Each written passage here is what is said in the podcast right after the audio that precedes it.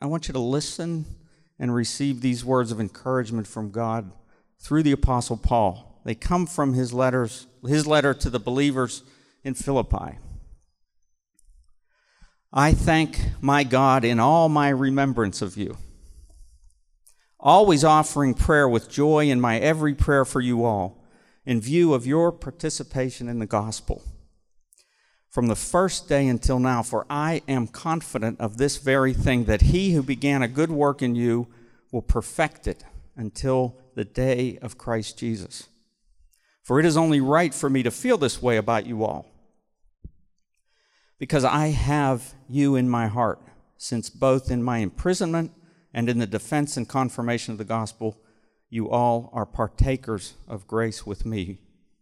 For God is my witness, how I long for you all with the affection of Christ Jesus. Amen. Thank you, sir. Last week we started a, a, new series through the book of Philippians, and, and last week we set it up from Acts chapter 16 which is this situation of all these, these crazy circumstances that kind of intersect with the Holy Spirit bringing Paul to, to Philippi. And uh, it, it, started with this, with, with, with this Macedonian call. He wanted to go to Asia, ended up uh, being called uh, to Macedonia instead. Uh, he, when he gets there, there's no synagogue, and so he meets this uh, this fashion designer named Lydia, for lack of a better term. She's a, a dealer of purple cloths, fine linens. Uh, he leads her to Christ. She and her family are baptized. They become the first congregants of the church that is being planted there. And then a, a slave girl, an exorcism is performed on her, and she comes to faith in Jesus and begins to follow Paul and his entourage. Uh, and the, it goes on and on. They're freed from jail. Uh, the, the, Philippian jailer wants to, uh, wants to, to take his life because of what happens in the jail cell. And Paul says, Hey, look, don't worry, we're all here. I love what God is doing here because what was planted last week was a foundation for us to see that no matter what our circumstances is that we're dealing with, we can have joy. Because we said the book of Philippi, or the book of Philippians, about the, the church in Philippi, talks about joy more than any other book in the New Testament. Yet it was the church that was born in the most adversity. Isn't that amazing? That, ad, that adversity uh, doesn't mean that you can't have joy. In fact, oftentimes it means that you can have more joy. You have more opportunity to see uh, the joy of the Lord at work uh, in our lives. Um, you, has anyone ever asked you the question if, if money wasn't an, an, issue, what would you be doing with your life? If, if money wasn't an issue, how would you spend your time? What type of work would you like to do? I, I get that question sometimes, and I, and I think about it. And, and here's the thing for me I wouldn't want to be doing anything else because what I get to do for a living is to help you and others at New City Church chase joy, to figure out what it looks like to live in the joy of Jesus. I love what Eugene Peterson says about, about pastors. He says this The pervasive element in our 2,000 year pastoral tradition is not someone who gets things done, but rather, listen to this, the person placed in the community to pay attention uh, and call attention to what is going on right now between men and women with one another and with God. The kingdom of God that is primarily local, relentlessly personal, and prayerful without ceasing. I would argue that this is the job of every Christian. We have the pulse on what God is doing in our community, and we point other people to it. I love what uh, John chapter 15, 11 says. And this is my hope for each of you. I'm getting into where we're going today. These things I have spoken to you, that my joy may be in you, and that your joy may be full. Christian, you have, a, you have a right and a responsibility to expect full joy in your life. I think a lot of times we, the way that we look at joy is we think, you know, man, that would be great to have joy one day, and maybe I could have that one out of seven, and I would be just in real good shape if that could happen. But according to what the scriptures say, we have a right and a responsibility to experience a fullness of joy. And today, I think Philippians chapter 1 tells us kind of the secret sauce of how we experience a fullness of joy. And, and you guessed it, it has nothing to do with your circumstances and everything to do with your relationships. Uh, so let's get into this today. I got two points and a couple subpoints under each of those. The first one is this the source of eternal joy. Philippians 1 3 through 5. Because it's so short, I'm actually going to read this again for us. And I want you to listen for joy. And not only do I want you to listen for joy, I want you to listen for the source of Paul's joy. And what you need to remember is, is that this is 15 years after the church was planted in Philippi. Paul is now in Rome and he's in prison, writing a letter back to this church that he loves. And listen to how he speaks about them. Philippians 1 3 through 5. I thank my God in all my remembrance of you, always in every prayer of mine, for you all making my prayer with joy because of your partnership in the gospel. That is key. From the, the first day until now, because of the partnership that they have in the gospel. Now, when I hear that word uh, partnership, um, it, it's this Greek word, and I don't talk about the Greek words that much in sermons, but this is one that you got to know about. Uh, this is this word for fellowship or partnership, and it's, and it's pronounced like this koinonia. Everybody say that with me. Koinonia. Now you got to use it in a sentence sometime this week in context with someone, okay? That's your, that's your challenge for the week. So, koinonia. Now, and the reason why I share this word with you is because there's not one English word that really grabs what this word is after and what it describes for us in the Bible. Now, the reason why koinonia is so important, uh, because this is the thing that gives Paul joy, is the partnership that he has with these other believers. But not just the partnership he has with the other believers, the partnership he has with the other believers in the gospel. That's what brings him joy. And so, if that's what brings him joy, we got to figure out what this is and how to get it in our lives. So, what is this partnership there? Paul's joy is hanging on this fellowship that he has with these Philippian believers and in his Lord and Savior Jesus Christ. I mean, I picture Paul kind of being in prison, you know, next to a Roman guard because he's kind of on house arrest. I mean, he's, he's locked down tight, but he's probably got like this ridiculous grin on his face. Do you know what I'm saying? Like one of these grins, it's like, man, would you stop smiling? Like you're annoying me. You're so happy right now. And it's not because of anything other than the fact that he has fellowship in Jesus and fellowship with other believers, even though he can only communicate with them through writing. And he's praying for them. And, and, and here is, uh, if there was a big idea I could give you for this sermon this week, it would be this The height of our joy is determined by the depth of our fellowship with Jesus and his church. So let me say that again. The height of our joy, so the, the thing that we long for, a heightened joy, is determined by the depth of our fellowship with Jesus and his church. And we see that here in Philippians 1. And I'm going to I'm going to take us into 1 John 1 as well, where he talks a little bit more expansively about fellowship, but, but kind of back to that definition of koinonia. Um, it's, a, it's, a, it's a mutual commitment and sacrifice toward a common mission. So think about it like this there's this common mission for the Christians uh, that are in Philippi, the Christians that are around the world, and it's to advance the gospel. To go, as Matthew 28 says, and to make disciples of all nations, to baptize them in the name of the Father, the Son, and the Holy Spirit, and teach them to obey all that Jesus has commanded. That's the mission. And, and in Acts chapter 1 8, it says, okay, how is this mission going to unfold? The mission's going to unfold by the, the Holy Spirit's going to fall, and the, the gospel's going to go to Jerusalem, to Judea, and to all of Samaria, and to the ends of the world. So that's how this thing is going to happen. That is the mission of each and every person in this room. Each and every Christian on the face of the world is to advance the gospel. And what I've found in my life, that when I keep the advancement of the gospel at the forefront of my mind, all of the other things that I really need in life kind of fall into line. The mission of God pulls us along, and it kind of pulls us into alignment as we seek God's face and seeing the gospel proclaimed to the ends of the world. So we long for fellowship, we long for companionship. The deepest fellowship and companionship that you and I ever will find is on God's mission.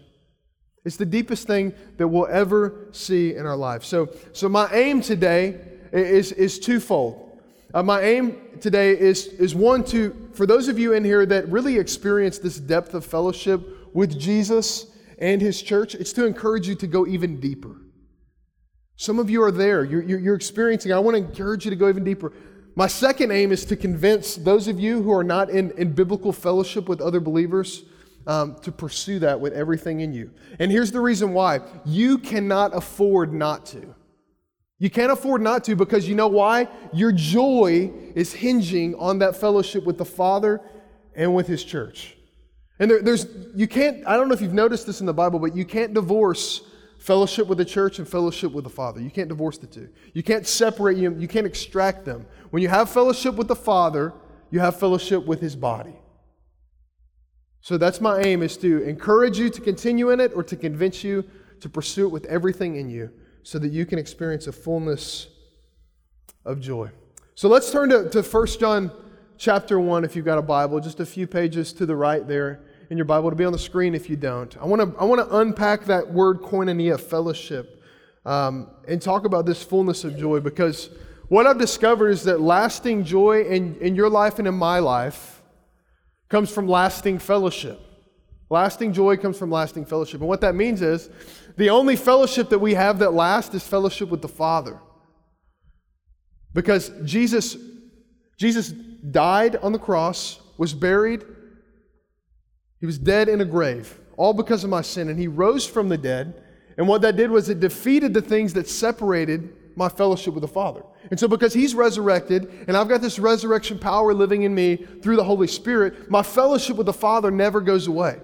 And my fellowship with His church never goes away. It's lasting fellowship, which means lasting joy for us. So, so let's look at those two parts fellowship with God and then fellowship with others.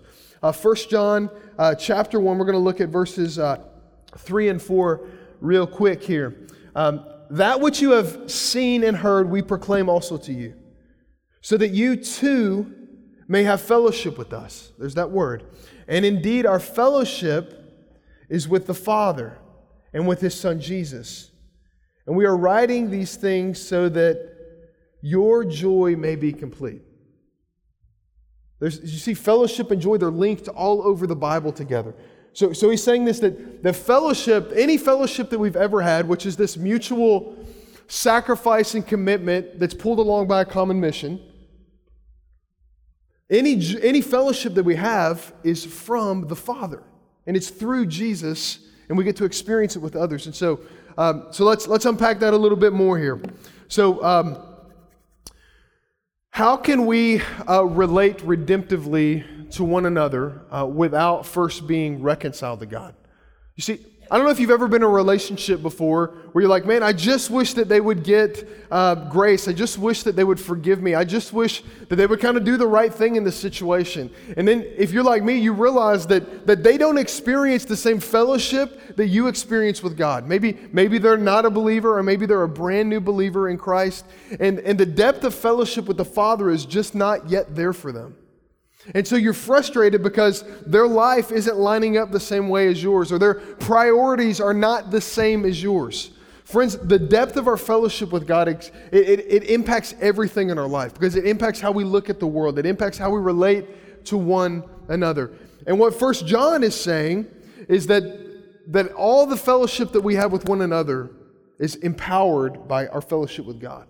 And so you want joy in your life. You want happiness. You want the sustaining joy that no one can take away. And it only comes from the one who can never die, who is Jesus.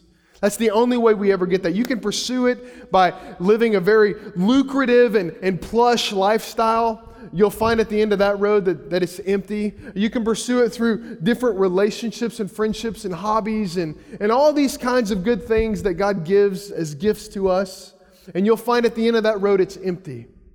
Because the Holy Spirit has to empower that joy inside of us. And, and friends, if you've ever met someone that has that kind of joy in their life, that kind of joy that no one can take away, even though they're in prison in Rome and they got this grin on their face, it is infectious. You want it, and you'd be willing to do anything to have it. So it starts with a fellowship with the Father. Dietrich Bonhoeffer, uh, who was a martyr um, of Nazi Germany, frankly, uh, wrote about life together. He, he, even though they were in the midst of persecution and they were isolated a lot of times, he thought that life together as God's people was one of the most important things that God's people could ever do. And he wrote this little book called Life Together, and I want to read a few excerpts out of it for you. He says this In the spiritual community, there is never, nor in any way, any immediate relationship to one another. Okay, so what's he saying there? He's saying that we can't relate directly to one another redemptively. We have to go through Jesus to rightly relate to one another. Does that make sense? We have to have the Holy Spirit for us to have redeemed relationships with one another. He goes on to say this Human love makes itself an end in itself. Spiritual love, however, comes from Jesus Christ, and it serves him alone. It knows that it has no immediate access to other persons because Christ stands between me and others. I dare not desire direct fellowship with them.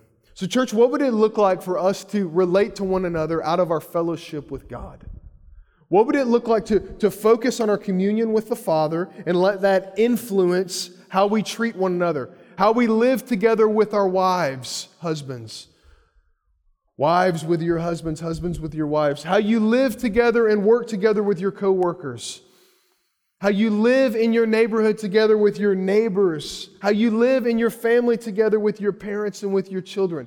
What would it look like to go to the Father first and let Him impact and empower how we see one another instead of pursuing one another out of our different ambitions and our sinful desires? We have to go to the Father first. And this is why so many times Jesus says this when there's, when there's like an, uh, uh, some kind of a conflict between people, he uses an example uh, about judgment in the Sermon on the Mount when he says, Hey, before you go try to get the speck out of someone else's eye, you first better check yourself before you wreck yourself, right? He says, Hey, go, go get that plank that's out of your eye. And he uses this exaggerated hyperbole to make a point.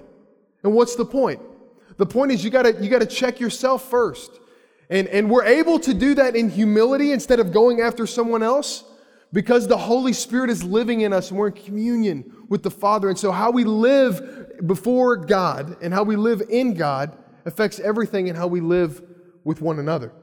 So, second point of this, this, uh, this first little section here is our fellowship with one another. So, let's read on in 1 John 1 6 through 9 here. I'll start in verse 5 actually. This is the message we have heard from him and proclaimed to you that God is light, and in Him, get it, no darkness at all. If we say we have fellowship, there's that word again, koinonia, with Him while we walk in the darkness, what are we doing? We lie and do not practice the truth. But if we walk in the light as He is in the light, what do we have? We have fellowship with one another. Okay, did you, did you get that?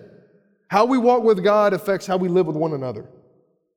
We have fellowship with one another, and the blood of Jesus, what does it do? It cleanses us from all sin. But if we say we have no sin, what are we doing? We're deceiving ourselves, and the truth is not in us. If we confess our sins, He is faithful, He is just to forgive us of our sins and to cleanse us from all unrighteousness. See, Paul's in Philippians 1, he's talking about how much he loves these these people and how he holds them in his heart and how they're like, I mean, they're like his kids, right? They're like his spiritual kids. He's writing them a letter, he misses them, he's, he's crying, he's, he's full of emotion as he's speaking to them. This fellowship that he has with them comes from his fellowship with the Father. So I, I think fellowship kind of has a couple components here. Uh, it, has, it has this component of friendship, and it has this, this deeper level of fellowship. Um, I love what C.S. Lewis says about friendship. He says this He says, Friendship is born at the moment when one man or woman says to another, What? You too? I thought I was the only one. Anybody who has a friend that you kind of hit it off with, you've had that moment with them, right? You're like, oh man, you're just like me. I mean, you got something in common. There's something, there's a, there's a, there's a baseline, there's a, there's a ground common interest that we have. And we realize it as we struggle through life together, and we realize that we're not the only one. Here's what I would say about friendship and fellowship friendship crosses into fellowship when it can carry the weight of sin. Let me say that one more time. Friendship crosses into fellowship when it can carry the weight of sin. Um, Megan and I and, and, the elders of the church have had the awesome opportunity to do some marriage, marriage counseling, even in New City Church and outside of New City Church. And one of the things that I've increasingly become convinced of is this is that Marriages and friendships and relationships can only thrive if they know how to redemptively deal with sin. Because it's not a matter of if you sin against someone else, it's a matter of when. Like, how are you going to deal with it when it comes? I mean, are you going to run away? Are you going to hide? Are you going to hit it head on? And are you going to hit it head on in a, in, a, in a Holy Spirit kind of way or like a bull in a china shop kind of way? You know what I mean? Like, how do we handle sin in relationship with one another? And I think that's why it's so key that, that John talks about koinonia in light of sin. He talks about fellowship in light of sin. You can't have koinonia unless you know how to deal with sin. And if you say you have no sin, what are you? You're a liar. And the truth is not in you. You're deceiving yourselves.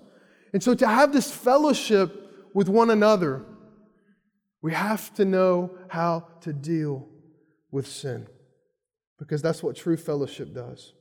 I would say this all fellowship is friendship, but not all friendship is fellowship. Does that make sense? Because fellowship kind of has to get to this place where we know how to deal with sin. And, and, and really, the thing that keeps us from dealing with sin in community is what? It's our pride. It's our pride that says, oh, you can't expose yourself in that way. I've got to protect myself. I've got to act like everything is neat and tidy on the outside. And if I can just do that for long enough, maybe people will accept me. Maybe people will love me. Maybe people want to be friends with me. I can tell you, I've, I've gone down that road, and all it has ever produced is shallow and empty relationships that can never hold any substance. Because you know what? Whenever you live in deep fellowship with people and you have to talk about sin, there's, there's a Holy Spirit factor in the midst of it that just knits you together because the only way that relationship works is through Jesus. Fellowship with one another has to hold the weight of sin. James even says it like this in James 5:16. Confess your sins to one another. And listen to this right here. This is this is stark. This is, there's a contrast here. Confess your sins to one another so that you may be healed. So that you may be healed. Friends, sin has scarred us. It has separated us. It has wounded our hearts. The fall has broken us. If we're not living in fellowship with one another, empowered by the Holy Spirit, that fellowship we have with God, how can we experience the healing power of confession in community. This is what God wants for us. And, and what's the whole reason that we're going after this fellowship? Is so that our joy may be full. We can't have full joy when we're living a lie, church. We can't experience that fullness of joy. So, what's it look like us for, for us to, to, to walk into the light, as First John says, as He is in the light? Friends, His light exposes all sin, and, and He's going to expose it now or later. It's going to be exposed. And so, as we bring our sin into the light, as we trust in the power of the Holy Spirit and those that we're sharing life with, God brings healing to our hearts. And He knits us together with a deeper friendship than we could ever have apart from that. Secondly, I would say this there is a uh, there's a cost and gain to this eternal this pursuit of chasing joy this eternal joy uh, Philippians 1 6 through 8. So we're going to bounce back to Philippians now and kind of continue with this. Uh, he says this I'm sure of this. It's one of my favorite verses in the Bible. This is a promise. This is one of those promises that you need to write on your mirror if you're one of those people, or stick on your dashboard, or save as a background on your phone because you'll need this this week, I promise. Philippians 1 6. And I'm sure of this that he who began a good work in you will bring it to completion in the day of Christ Jesus. It is right for me to feel this way about you all because I hold you in my heart. For you are all partakers of me with grace. So that's what, that's what knits them together. They're all, they have a common need. They all need grace. Both in my imprisonment and in the defense and the confirmation of the gospel. For God is my witness how I yearn for you with all the affection of Christ Jesus. I would say this there, there's no better uh, diagnostic of value or worth, things that mean something in your life, than investment. So you invest in what you think is valuable. You think a house is valuable, you invest in it. You think a car is valuable, you invest in it. You think a retirement fund is valuable, you invest in it. There's a money trail to what we think is important in life. And there's a, that trail is, is a trail of sacrifice. It is the exact same thing in your friendships and in your fellowship. There's an investment and there's a sacrifice that is necessary. So, what is, what is the joy that, that Jesus promises us, that full joy in John 15? What is it worth to you? Let that sit for a second. What is it worth to you? What is the fullness of joy? What is it worth to you? Are you to the point where you would, where you would do anything to experience a fullness of joy? Or are you still going to Lone Ranger it for a little while? What is joy in Jesus worth to you? Paul says it like this again in Philippians 3:10. This is just we're going to hit this in a couple weeks, but I want to I want to hit it today too. That I might know him and the power of his resurrection. There's that fellowship with God.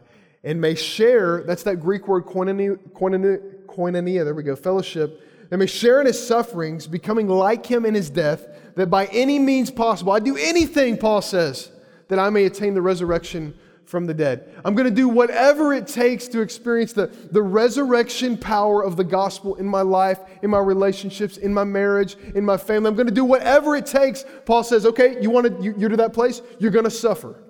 It's going to cost you something. Is it worth it to you?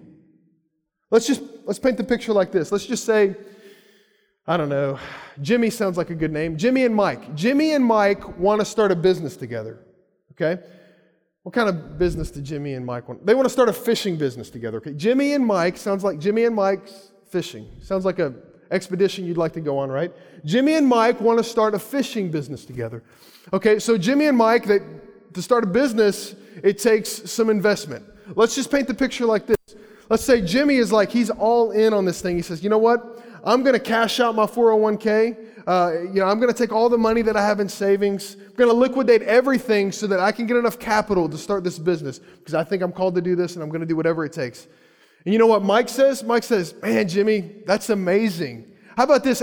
Mike, how about, or Jimmy, how about I just kind of play it safe for a while and I'll kind of lend a, a, hand on the weekends when I'm not working my nine to five?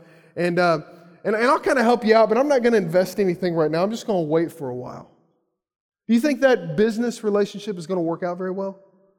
It's not going to work out very well because there's not a mutual investment. It's the same thing with us, church. When there's no mutual investment, there's no mutual care, there's no mutual concern in a relationship, it doesn't go anywhere. Now, kind of the gospel in all of this is the fact that, that God, God invested all that He had for us to be reconciled to Him through Jesus. He paid the down payment, he paid the mortgage, he paid the whole thing. He bet the farm on Jesus so that we could live in right relationship, that we could have a fullness of joy with God. And now we live out of that. But for us, for this thing to work out, for this fullness of joy that we want in our hearts, for that to work out, there's got to be investment on our part. We've got to put our money where our mouth is. We've got to sacrifice for the common good of the relationship. The, let me say it like this the cost of a shallow fellowship with God and others is much more than the sacrifice that it requires. Because we tend to think that we're playing it safe when we keep ourselves at a distance with God and with His church. And I would say the cost of that shallowness is much more than the cost of, of exposing ourselves and entering into fellowship with God and with one another. It's much more costly. Uh, there's a great example of, of partnership um, under King Henry's leadership in the Hundred Years' War against France in, uh, in 1415. And uh, Billy Shakespeare, William Shakespeare, writes a play. Uh, you guys like that, Billy Shakespeare? Just making sure you're listening. He, he writes a play talking about one of the greatest battles of the Hundred Years' War. It's England against France, and King Henry's leading the troops, and he, he writes, uh, writes this kind of pregame speech that maybe Henry would have given to the soldiers before they went and battled against the French. And, and mind you, the French had way more soldiers, and, and, and I think it took the Englishmen, I mean, I think a couple months to get to where they were going in France, to get to the, the site of the battle. They were tired. There was, there was way less of them than the French. And this is what this is what King Henry tells his troops right before they go into battle. And I want you to listen. Uh, King Henry is not, um, even though they don't have that many troops, he's not needy of half hearted men to fight the battle because he knows that they're useless if they have no investment and no mutual care and concern for the battle at hand. He says this That he which hath no stomach to this fight, let him depart. His passport shall be made, and crowns for convoy put into his purse. We would not die in that man's company that fears his fellowship to die with us. He's not even worthy to die around if he didn't want to be here.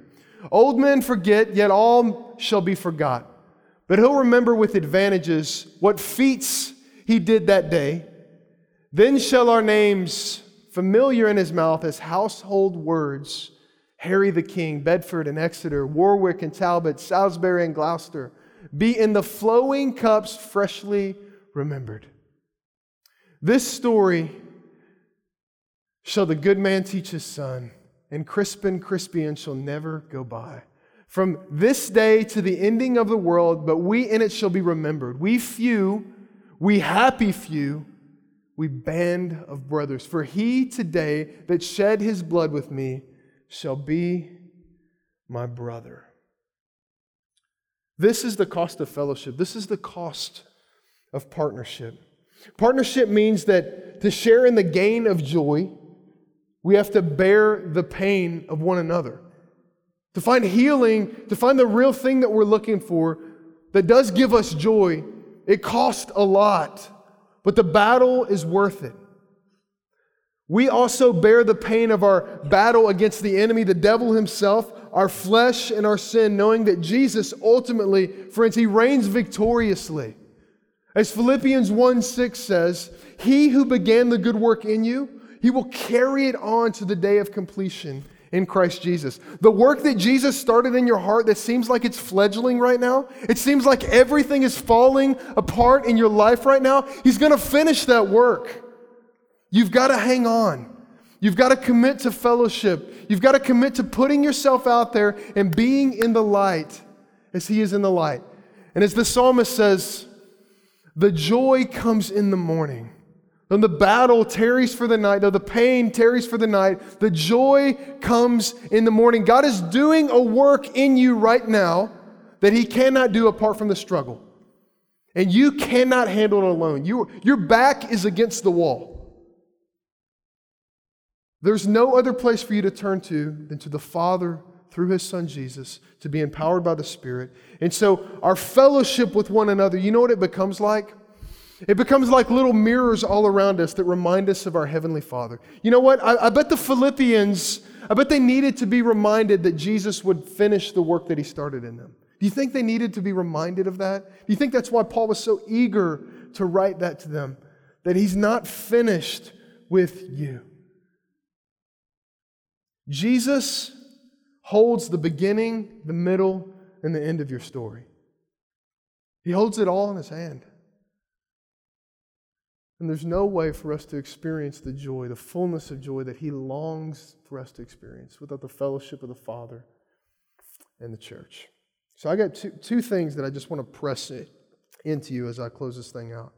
Um, friends, my job is to chase after joy with you and to point you in the paths of joy, even though there's pain, even though there's darkness, even though there's things that we'd rather not deal with. My job is to encourage you along in that, no matter where you're at.